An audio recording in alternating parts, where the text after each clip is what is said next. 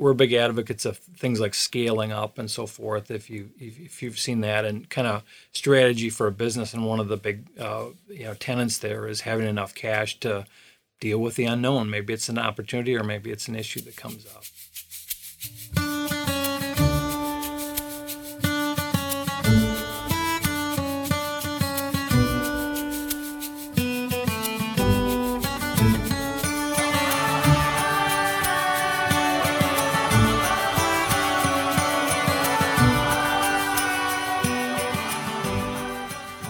Welcome to the MBBI Trends and M&A podcast.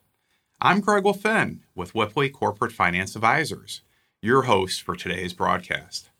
Today's guest is Steve Peterson, Managing Director and co-founder of Bel Air Growth Partners. Steve is also a current MBBI Wisconsin chapter sponsor. Welcome, Steve. Please introduce, introduce yourself and the firm. Thanks, Greg. It's good to be here today. Uh, again, Steve Peterson with Bel Air Growth Partners. I can uh, tell you a little bit about our firm if uh, you want me to go that direction. Uh, Definitely. Let's do that. You bet. So, Bel Air Growth Partners is a private equity investment firm focused on the lower middle market, and we define that as companies with less than $5 million of EBITDA.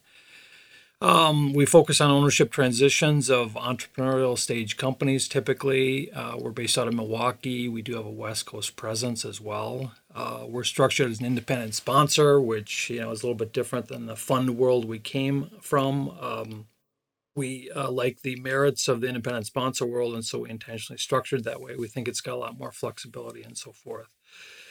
So the firm really, uh, we started in 2018. Uh, it was started by myself and my uh, younger partner, Steve Lozniak. Um, and it really builds on the roughly decade or so that we had worked together at our previous firm uh, prior to starting this. Um, we uh, we're growing a bit. Uh, we expect to add our third individual this next year. his name is not Steve, but we think we have to have him change his name just to make it easy for everybody. So.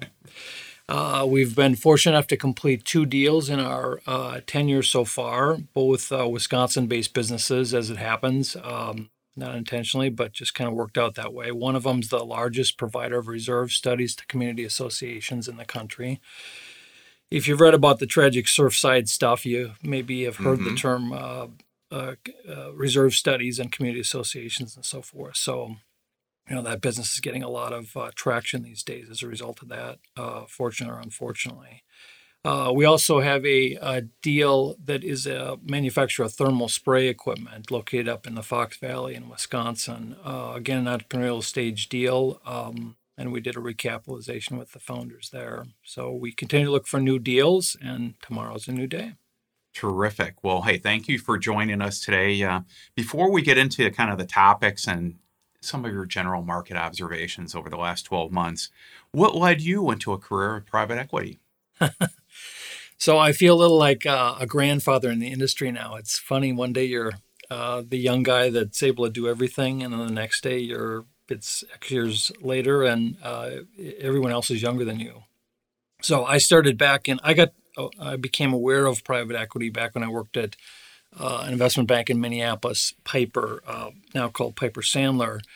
Uh, and I became aware of what they called private equity people in those days. Uh, almost nobody had heard of the term, though, but I thought it was a really interesting uh, world to be part of where you were um, you're involved with the M&A world, but you're also a principal in things. Uh, today, you know, if you talk with people in business school and so forth, it seems like 90% of the classes want to become private equity professionals. So I was fortunate enough to get a job when it was really needle in the haystack proposition coming out of business school in Northwestern here in the early 90s. And so uh, the firm I uh, joined was in uh, Milwaukee. That's where I learned the business.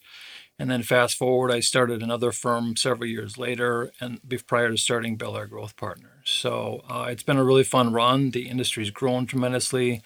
I think, uh, despite some of the bad rap it gets, uh, private equity plays a really important role in uh, the M&A business for sure, and even in the economy and building companies.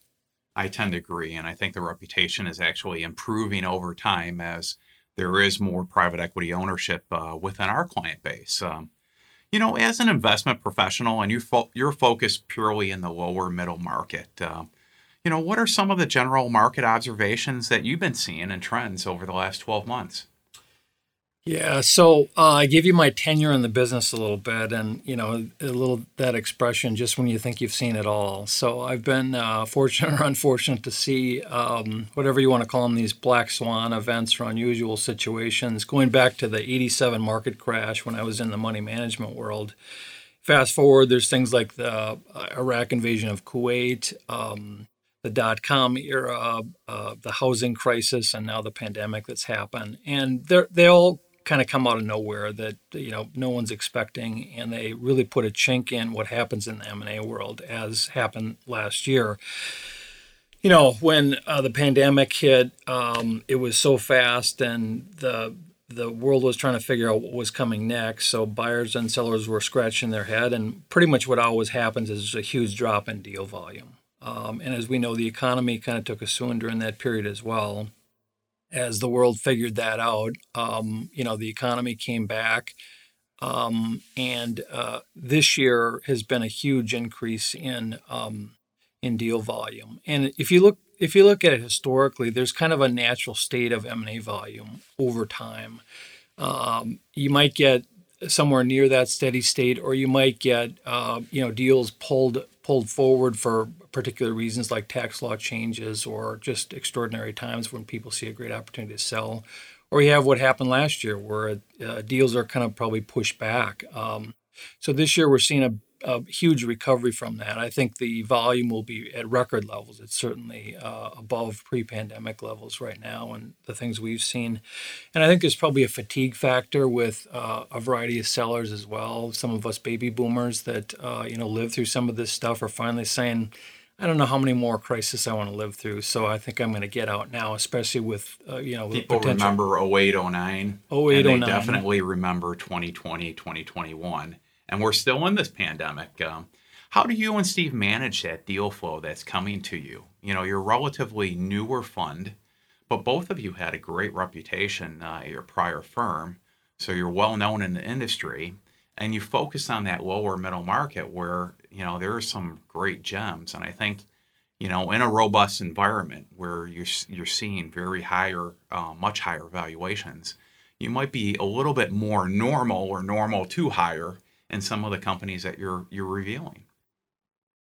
Yeah, so um, the the basic answer is Steve Wozniak does all the work, and I just kind of tell him what to do. no. um, no, it's you know, unless you need the third Steve. Thus, right? we need the third Steve exactly. So, um, no, it's um, you really have to pick your your battles. I mean, we could see we see a couple hundred deal opportunities a year, and it's basically because of our tenure in the industry. We've developed a lot of reputation, so there's kind of a natural deal flow. But you have, always have to be out there at conferences and so forth, stirring that up. Um, we've got a process, of course, for uh, you know generating deal flow and then identifying deals that we find as attractive opportunities and we kind of call our market space the roll up your your sleeve segment. Um, they're not often they're not like nice, pretty uh, things tied up in a bow where you just say I'm going to pay this for this. It's like you really have to roll up your sleeves and figure out what the opportunity is here and how you can add value and so forth. And so that's kind of the the world that we that we target and we we find this fun. It's an entrepreneurial space where you can really work and get your hands uh, dirty so to speak working with these companies to try to try to build them and i'm happy to chat about some of the examples of portfolio companies. oh terrific. Yeah we but before we do that um, you know you mentioned something in your discussion here that you know how it is a more competitive environment. And how is bel air setting itself apart from you know the others in this environment and how are you adding value in addition to providing the capital to transact? So I think um, you know it's kind of picking your your uh, your battles, so to speak. You have to have, you really have to have an angle to be successful in getting a deal. I think anybody can get into this business and start seeing a bunch of deals in no time, but you have to have some angle whether it's you know this is a segment that i know and i've done deals in there's some real parallels with other deals i've done uh, often it's finding the right resources in a deal. We right now we're just kind of on the verge of um, of launching a search for an individual we've worked for before as a CEO to run a business and very high caliber individual. There's a certain cross section of businesses where someone's selling and there's no no one to take over for them. And so we have a leg up in those deals where we can bring in this individual and say here's a guy that you know we think could be a good fit for this. And you know it helps with uh, i'll just say the lingo and everything with business owners as well. Uh, us financial guys can walk in the door but they tend to like to talk with the operating people. So exactly yeah. so those are the kind of things we see. The last deal we did we had an individual that was maybe a blend of that. He's what you might call an operating partner um, that some firms just have kind of on staff but we brought in this individual and uh, he had run businesses very successfully, including with private equity ownership. And he became part of the ownership structure, and he's kind of there uh, on a regular basis, helping the management team with things. And you know, we were told later on that that was a big leg up for us in help, helping to win the deal. So those are the kind of angles you have to have. Some people approach it, you know, they know an industry particularly well and so forth, but we're generalists, so that's not really our uh, our direction. So you're a generalist. You have a size specification. Uh, you're betting on proven leaders. Um, what industries are you currently focused on or concentrated on here in, in 2021 as and also 2022 as we embark on it? Yeah, I mean that's one of the fun things about this world is um, I'm gonna see uh, new deals next week that I never even knew this industry existed. And so it's probably like you. I mean, you see all these companies where you're like, "Wow, somebody really does that. That's that's amazing." And it's it's a good business, and it you know it adds adds to the economy and so forth. Um, so so we're generalists. Um, we we look for things with similar characteristics: high margins, high cash flows. Uh, hopefully, some sort of leadership characteristics within the industry that they're in or niche that they're in, as as the case is for smaller deals like ours we pretty much stick with the B2B world. Um, we're not real big in things like consumer and that kind of thing. So, so there's some common things that we look for, but every deal is a little bit different. I would say some similar things that we're, we're pretty uh, uh, proficient at is we look for things with kind of field services. Um, I mentioned the reserve advisors deals or deal, I should say. Um, so what what we have is about 40 engineers that uh, are in eight regional offices and they go out and, and inspect properties kind of every day. And it takes some level of you know uh, proficiency and expertise to, to do that. We've had other deals we've been involved with that have very similar characteristics kind of uh, kind of a field service dimension to it and often an engineering component to it as well. So there's there's some real value and if you can uh, not only attract but optimize that group of people out in the field. So those are some of the types of things. There's probably other industries where we would know um, know something about too that we like. Capital goods. Uh, mentioned the thermal spray equipment mm-hmm. business. I've been in capital goods before, and if you've got a great installed base of equipment on the field and a parts revenue stream to to follow it up, it can be a really good uh, space as well. Yeah, supplying the parts is the annuity that kind of keeps the spigot going. Uh, exactly. You mentioned your reserve business. Uh, it's a recent addition on to your portfolio. Uh, that's probably a good economic indicator. How are our condo associations uh, reserves? Are we adequately funded? Um, given that costs are going up, you know, roofs are more, everything's more expensive today. Yeah. Uh, what is the insight that you're seeing within that corporation in terms of uh, the number of associations using you and the reserve requirements that may be necessary in the future for these uh, communities. That's interesting, Greg. It's uh, it was a new space to us. I'd known a little bit about it because I have some family in the property management business. Um, but um, it, what you learn is it's a really big space and it's growing a lot. There's there's a huge number of you know community associations, mo- mostly condos, but there's a lot of other things too, golf courses and things like that. Um, the majority of them are underfunded and it's it's basically because you know people don't like having their monthly dues raised. And so mm-hmm. a reserve study will help you figure out like um, how much you be, should be setting aside for uh, paying the regular ongoing operating costs as well as setting aside for future repairs of the roof and pavement. Those are the big things but uh, other things over time. And you know either people don't know the numbers or don't want to know the numbers. And uh, but you know the, the, best run associations will have a reserve study done and figure out what is the right level to put in place. And you've seen i mean again i don't want to keep bringing up surfside but that was one where we knew there was a lot of wrangling amongst the uh, parties there and they just never set aside enough to deal with some of the issues that later uh, unfortunately hit them And with the current supply chain issues and uh, shortages and spikes in pricing like lumber, et cetera, yeah. I think it puts a little bit more pressure on these associations. So we wish you a lot of luck with that business. I think uh, I think it's positioned for you know the next several years definitely. Um, what other things are you seeing as we approach uh, 2022 in terms of deal flow, M&A, the en- general M&A environment? What are your expectations as we, as we enter into 2022? Yeah, I mean, so a lot of things that probably are well known amongst um, amongst the group is uh, a tremendous amount of liquidity out there, um, not only on the the uh, uh, kind of equity side, but also the credit side, which really drives all this. Valuations are as strong as they've ever been. You know, you can get some extraordinary multiples if you have the right kind of business.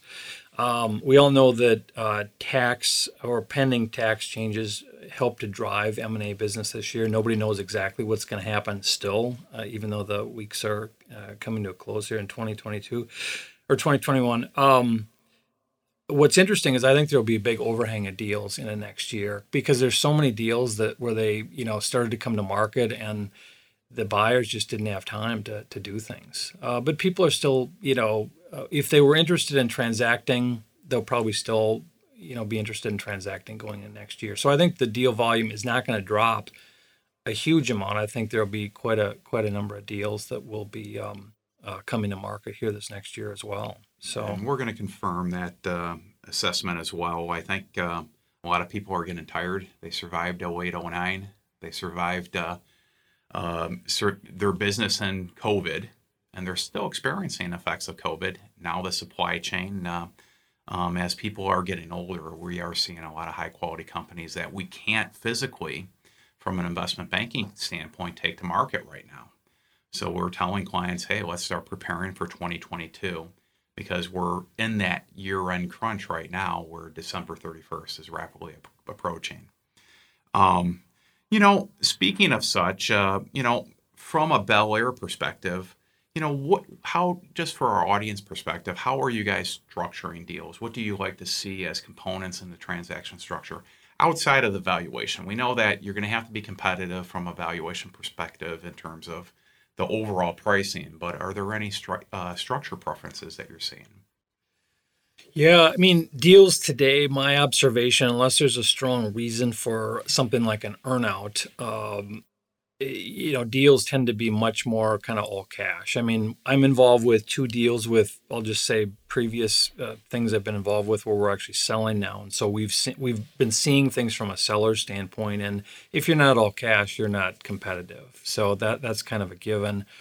I would say for us, you know, we're fairly fairly conventional and like to finance things conservatively. So it's the typical you know level of bank uh, bank debt in a deal, maybe mezzanine if it supports it, and then the, you plug the rest with equity from you know ourselves and our investors. We always invest a lot personally in our own deals, um, and then hopefully the management team as well.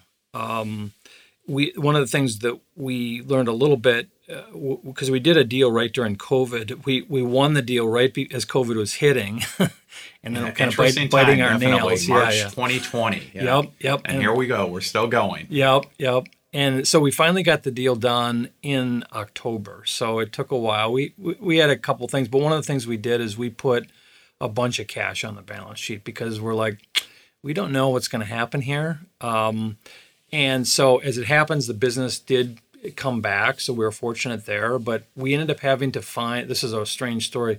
We ended up having to. The, the business was located in, a, I'll just say, a terrible facility.